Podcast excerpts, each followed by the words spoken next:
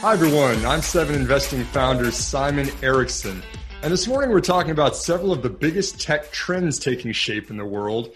You're already familiar with most of them autonomous driving or artificial intelligence or the Internet of Things, but we're going to be looking at some creative and untraditional new strategies on investing into those later this morning. My guest is Sean O'Hara. He's the president of Pacer ETFs. Pacer is an ETF issuer with more than $5 billion of assets under management. They're based up in Malvern, Pennsylvania, right outside of Philadelphia. Sean, thanks for joining Seven Investing this morning. Good morning. Thanks for having me. Sean, you have described the four horsemen of the internet, which is artificial intelligence, streaming, e commerce, and autonomous driving. We're pretty familiar with those trends and the largest companies that are a part of each one of them. But as an investor, what intrigues you and, and how do you think about investing in these types of trends? Well, you know, technology's been driving the markets here lately. Um, you know, five stocks have basically been dominating, and most of them are tech names and, and, and, and embedded in this business. But what most people don't understand is that the, the technologies you spoke about uh, all are not possible unless there's a critical infrastructure built out to support them. So, as an example, you know, uh, Amazon, uh, Google, Microsoft, all competing in the cloud business. And, and the cloud is where all computing in the future, by and large, will take place. And it was, it, and the cloud is going to drive those technologies like the Internet of Things or streaming and e-commerce. But what most people aren't yet aware of is that the cloud is basically a building, a data center that is filled with racks and racks and racks of computers and in most cases, the cloud providers aren't manufacturing those buildings. Those buildings are being manufactured by specialty real estate companies like Equinix or Digital Realty or CyrusOne. And so without that critical infrastructure in place, those technologies can't go forward. So we built an ETF, SRVR, that basically focuses on the data centers, the fiber optic network, which is really where the information is going to flow. It's like the super highway for all these bits and bytes. And then the cell phone tower companies, which are critical to this infrastructure as well. And we sort of like to think of it like we're the landlord for the FANGs. And so, you know, if we're all stuck at home, working from home, doing these webcasts, binge watching our favorite, you know, streaming uh, service, whether it's Netflix or Disney Plus or whatever it happens to be, what most people don't understand is that that, that information is coming from a data center someplace. Um, and embedded in that data center, right next to the racks that push out the content, there's probably an artificial intelligence computing network that's actually trying to figure out like what your preferences are. So when they push out suggestions, they say, hey, you might like these five movies. That's all artificial intelligence. And it all relies on that same publicly traded real estate network that's data centers fiber optic networks, and then the cell phone tower companies. And what we're learning, I think, in this environment is that we're not quite uh, built to capacity. And as these things continue to grow, we're going to need more and more and more infrastructure. So we're really, um, on the tech side, we're invested in the tech business. I mean, obviously, we have products that own the queues and own all these big names in other areas, but this is a, a kind of a diversifying story for people who think tech is going to be the driver but want to be diversified away from owning just the straight out equity names. You can participate in that growth by owning publicly traded real estate. Let's double click on those cell phone towers that you mentioned. And I want to talk about 5G because 5G is in the headlines everywhere. Uh, Sean, how big of a deal is 5G and what applications do you think are going to be the biggest beneficiaries from this? Well, 5G is a big deal because it's all about the the ability for from for one computing network to move the information to your handheld device or to communicate with your car, for example. Like, like, like I like to say, like I drive home every day from work. I can tell you where the dead spots are on my coverage on the on my way home. It's Upper Gulph Road. Once I make a left off of King of Prussia Road, right? And so we we can't have uh, autonomous vehicles unless we have a, a bigger footprint for the coverage, and unless that coverage can move more data, um, and so that's why 5G is such a critical component. Um, it, you know, it's a part of the technology story. It's a smaller part of the of an overall bigger theme that we think of here at Pacer ETFs, like the Internet of Things and streaming and e-commerce and artificial intelligence. But it's certainly critical to the infrastructure if we're going to have autonomous vehicles, for example, or if we're going to want to watch uh, or download or use our handheld devices or our iPads or whatever tablet we're using that's not directly connected to a network someplace that it might be connecting via a uh, a cell phone tower connection, so or cell phone connection. So it's a it's a big deal, and, and Crown Castle and American Tower are the two big players in that market. There needs to be an enormous amount of additional um, cell phone nodes placed on these towers. So you're going to see four and five times those little. They're sort of white uh, rectangular discs, if you will. If you look up and see a cell phone tower, there's not enough of them to get to where we need to, to for the density of coverage that we're looking for. You're also going to start to see them in, in kind of you know strange places. You're going to see them on traffic signals and on the top of buildings. And one of the holdings in the ETF, or two of the holdings that are kind of interesting, um, are two companies that people wouldn't think of as traditional tech names, and that's Lamar Advertising and Out- Outfront Media. And so those are just big, giant billboard companies. And they're converting themselves into dual purpose companies. They're going to continue to operate the billboards as we're driving across the highways. But what they're also going to do is connect the fiber optic uh, wire to those towers and electricity to those billboards and put cell phone tower nodes on those and if you think about, you know, what they cover, they basically cover the vast highway network across the country. So that's a secondary play in the in the 5G world. Mentioning those cell phone uh, tower operators again, you know, like you mentioned, a lot of these companies are taking the capex onto their balance sheet. They're renting that out to the telecom companies on a per customer basis based on the bandwidth that they would need. You mentioned American Tower and Crown Castle. I know that those are two very large players in an oligopoly of this industry. There's not a whole lot of companies at the top, but they own the majority of market share. Is, is that what attracts you to this industry, Sean? Are there certain things, the economics or the oligopoly structure, that's really interesting to you as an investor in these types of companies? Well, I mean, think of it short term, long term. Short term, what's what, what's attractive to me is that that the components or the constituents in these ETFs are not uh, saying that they're going to withhold all guidance between now and the end of the year. They're actually reaffirming it in a lot of cases. They're increasing their guidance between now and the end of the year, which means that in this environment where the economy is shut down globally so we can stop the virus, they're actually operating uh, at, at at a profitable basis and getting more profitable every day. So, so short term to me, I like that. Like I like to invest with certainty as opposed to uncertainty. Long term, we believe that these are critical, uh, you know, infrastructure uh, uh, uh, providers that are necessary to have the kind of growth that we're looking for. You know, it, it, we started in the technological revolution from having everybody connected to the internet and when we are done, it's going to be everything's going to be connected to the internet. And it's starting that you're starting to see it in your house every day. You know, everybody's probably got a ring doorbell now that's got a video component attached to it so you can see whether somebody's stealing your Amazon package or not. so um, we just think long term, it's very, very early in this cycle in terms of the amount of infrastructure that needs to build be built out in order to satisfy the consumer demand and the business demand for these types of services. And long term, also, how do you think about the relationship between 5G cellular signal and wireless broadband internet? We've kind of gotten used to jumping between, you know, bringing our laptops and our, and our tablets to Starbucks to connect to Wi Fi there. But now there's more and more of a transition to 5G over those cellular networks. Does 5G gradually displace uh, wireless internet or even replace wireless internet a long term, or is this kind of a, a complementary new applications opportunity? I think they go together. Um, you know, as we as we start to have uh, more of a burden, if you will, in terms of the types of things that we're downloading uh, and using on our handheld devices or our tablets, we need multiple solutions. Um, there's been so much written about 5G, um, and you know the AT&T and Verizon are spending you know voraciously on trying to get that coverage up. Um, but you know we think if you just focus on 5G, you're missing a much bigger story.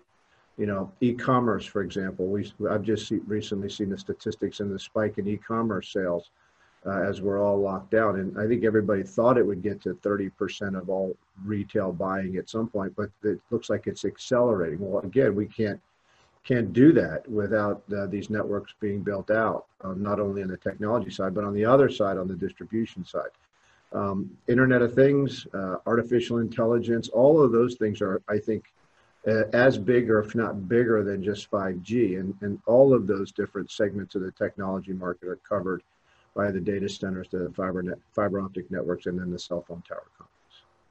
Sure. And any overall thoughts about autonomous driving? We hear a lot about that in the news. And your perspective yeah. on self-driving cars? Uh, my my personal opinion is it's going to be a long time before I get in one, but uh, I think you know I think that you're, you'll see it evolve over time, and and as we start to prove out its effectiveness, and as people become more comfortable with the safety of it, um, I think it'll be a you know become a bigger and bigger part. Um, you know, I'm kind of a, you know, I know you're down in Texas. Uh, you know, I, in early in my career, I lived there. I drove all over Texas, Louisiana, and Oklahoma, and I'm kind of a be in control of my own car, you know, explore the wide open spaces kind of guy. But in certain, uh, you know, bigger metropolitan markets to kind of, uh, you know, maybe deal with some of the congestion. I think you'll see more of this uh, as as the technology evolves and as we get more comfortable society as a society with, you know, basically sitting in the back of a car with nobody up front steering except its connection to a cell phone tower that's transmitting all of this bits and bytes of information via a you know a fiber optic network to a computer someplace that knows where you're going to go and then sending the directions back. Yeah, it certainly makes a lot of sense in those densely populated areas. I can only imagine, though, in some parts of Texas, what it'd be like on the highways with a autonomous car driving in front of you in the fast lane. Exactly. Uh, uh, Sean, let's shift gears a little bit on this. No pun intended with the car reference there, but Pacer ETFs, you know, we've talked a lot about 5G and data infrastructure, but you guys actually have a lot of different strategies, a variety of options and ETFs that are available for investors. I wanted to touch on just a couple of those real quick and get your kind of broader thoughts on why these are interesting strategies and why you're investing here. Uh, one of them is is the uh, the ticker is PEXL. It's the the export leaders ETF is what you're calling it, which is basically looks like they're deriving most of the sales from international markets, but also have high free cash flow yields for these companies. Can you talk a little bit about um, the strategy that you're using for that ETF? Well, you're certainly going to make my partner really happy uh, talking about Pexl because uh, he loves that strategy. The, the basic premise behind the story is that if you think about uh, companies in the U.S. and those that have the have a greater chance of being more profitable and grow faster, it's those companies that get the bulk of their sales outside the U.S. Because the U.S., although it is an enormous economy, it's only one economy throughout the world, and there are other economies growing more rapidly than ours and there are markets to be you know to be tapped into. So what we did with Pexel was we just basically screened the screened the U.S. market for those who have the highest percentage of their overall sales outside the U.S. And then what we wanted to do is to try to put a fundamental or a an economic screen on top of it, so that we knew we were buying companies that were at least generating positive free cash flow.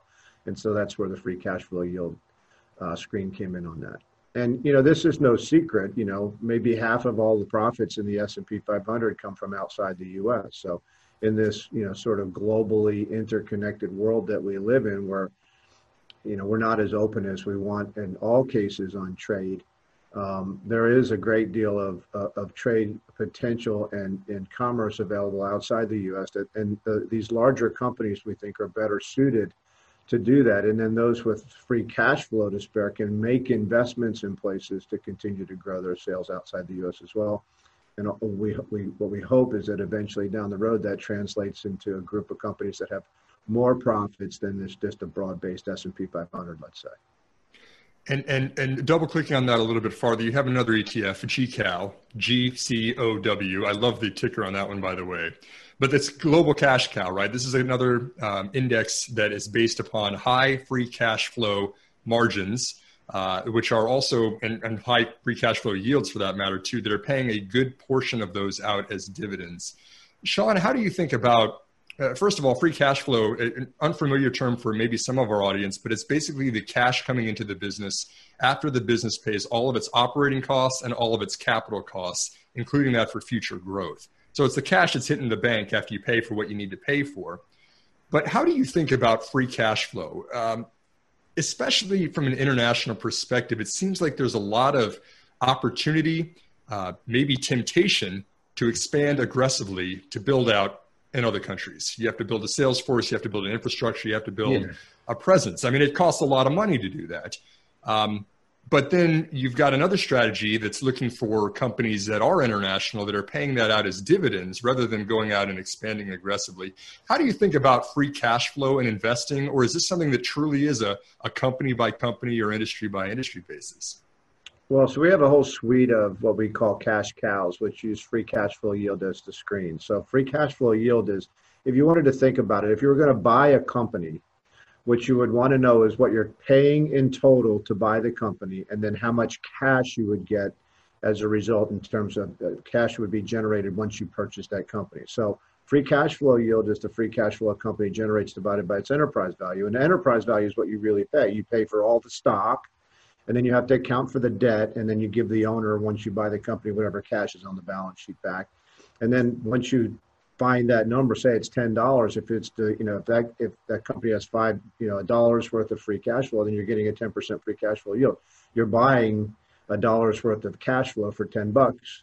Uh, that's a pretty good deal, we think. So we have a whole series of these. They're all called cash cows. We had fun with the tickers. The US is COWZ. You mentioned GCOW, that's global. We have international cash cows. That's iCow. We have a small cap version. If you have a small cow, you know this being in Texas, it's CALF. So that's that ticker. And then we have a fund to fund version, which, as you know, being from Texas, if you have a whole bunch of cattle in a pen, it's called a herd. And so that ticker is H E R D.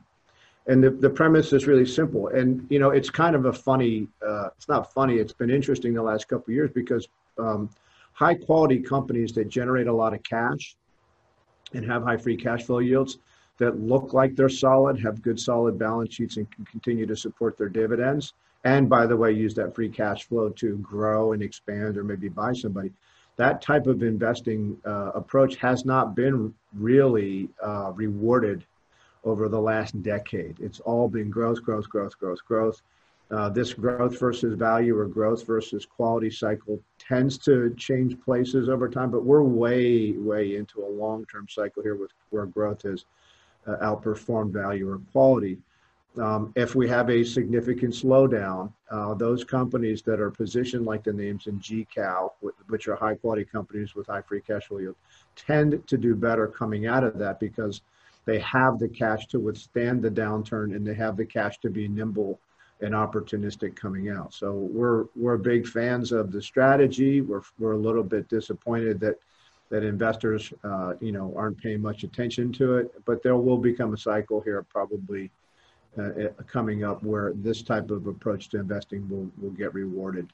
Um, and in the meantime, you're getting very attractive dividends to wait. You know, the, the dividend on GCOW, I think, is north of five percent. The dividend on the U.S. version is getting close to three percent. So, if you have a long enough time frame and you want to buy high quality companies and collect some competitive and attractive dividends in the meantime, and you believe at some point that you know we're going to go through a cycle where those high quality companies are really rewarded for being what they are, which is good, solid, long term investments. Um, the cows is a suite of products that we we we are pretty excited about going forward. Well, and I might have to buy in personally just because of all the Texas bovine references, which I really appreciate being down here in Texas as well. Uh, Sean, it, one other ETF that you have is AFTY. This is yeah. one that's focused in China. Some of China's largest companies. You got Ping An, and then a large uh, insurance company. You've got exposure to consumer staples and financials as well. A lot of headlines also about China right now. Uh, a lot of political headlines about China right now. But from an investment perspective, what intrigues you about China the most?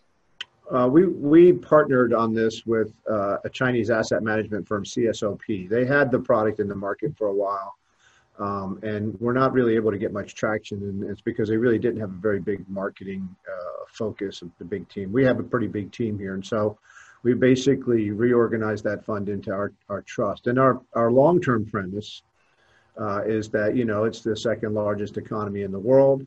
Um, and as an investor, you probably need to have some exposure to what's going on over there just because of the sheer size of, of their economy um, and and because of some of the things that that they're great at over there. Um, short term, it's been tough, you know, with what's going on with all of the, you know, you can call it politics or whatever you want to do, in terms of trying to assess blame for the virus. Um, but um, what really attracts us more than anything uh, to the index, which is the A50 index, is that uh, you know the the the the skepticism on China is that we don't really get as much information it seems sometimes, or maybe it's not as reliable as we want. However, the A50 are the 50 largest companies that are listed on mainland China, and those are the kind of names that big institutional investors tend to look forward look to to invest in and so we feel like we can kind of ride the coattails of the big institutional investors here uh, with AFTY because of the 50 stocks that are in the index that it tracks. And, you know, they're ahead of us in terms of, you know, kind of moving out of the downturn. Uh, they're starting to see some real green shoots over there in terms of reopening their economy and getting things back to quote unquote normal. Um, and so for a diversifier, for a U.S. investor, you know, to who needs to have some international exposure, I just, I think we've been underweight probably uh, China as an investment because of the way the big broad-based indexes allocate uh, to different countries. Um, they're the second biggest economy in the world, and I think they're like a 3% weight in some of the broader based indexes when they should be a much higher weight. And so if you wanted to kind of allocate capital based on GDP, you would have more money invested in China. And that's why we that's why we picked up the product and that's why we long term we're looking at it as a good opportunity. Sure. And, and last question for you, Sean. You know, our audience here at Seven Investing is mostly retail investors, individual investors, not the institutions. But there's a lot of fear in the markets right now. We've seen a lot of volatility in the markets right now, a lot of uncertainty. And, and you guys really have a, a very broad view of the markets. You know, several of the ETFs we just mentioned here, we talked about infrastructure, we talked about China, we talked about, you know, free cash flow internationally. Uh, what are a couple key takeaways you would pass along to individual investors who might want to invest in the stock market right now?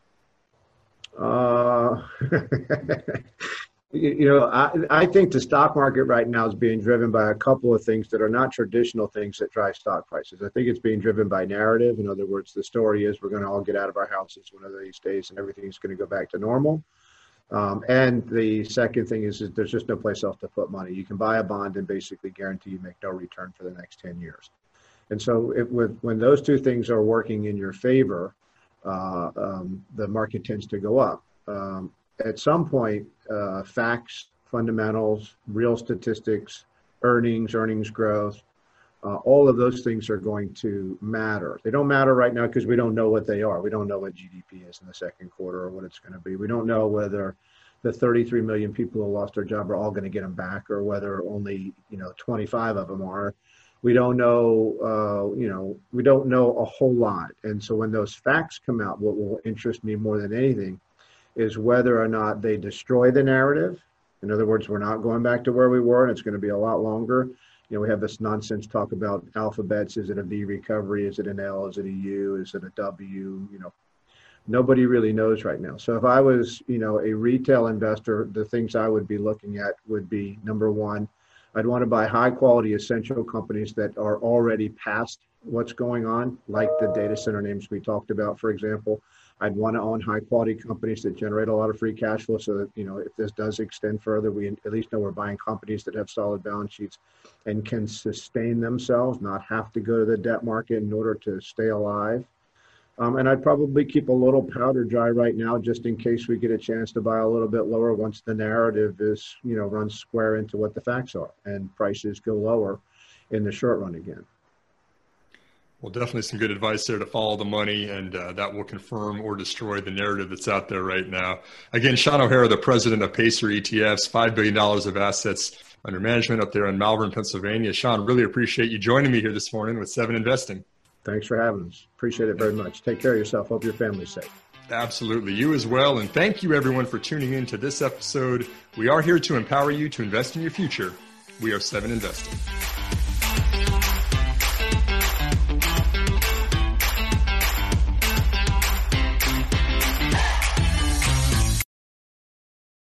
Reminder that people on this program may hold positions in the companies that are mentioned. Buying and selling stock carries financial risk, which could include the loss of capital. The views in this program should not be taken as personalized advice. Before acting on any of the information provided, listeners are encouraged to consult a financial or tax professional.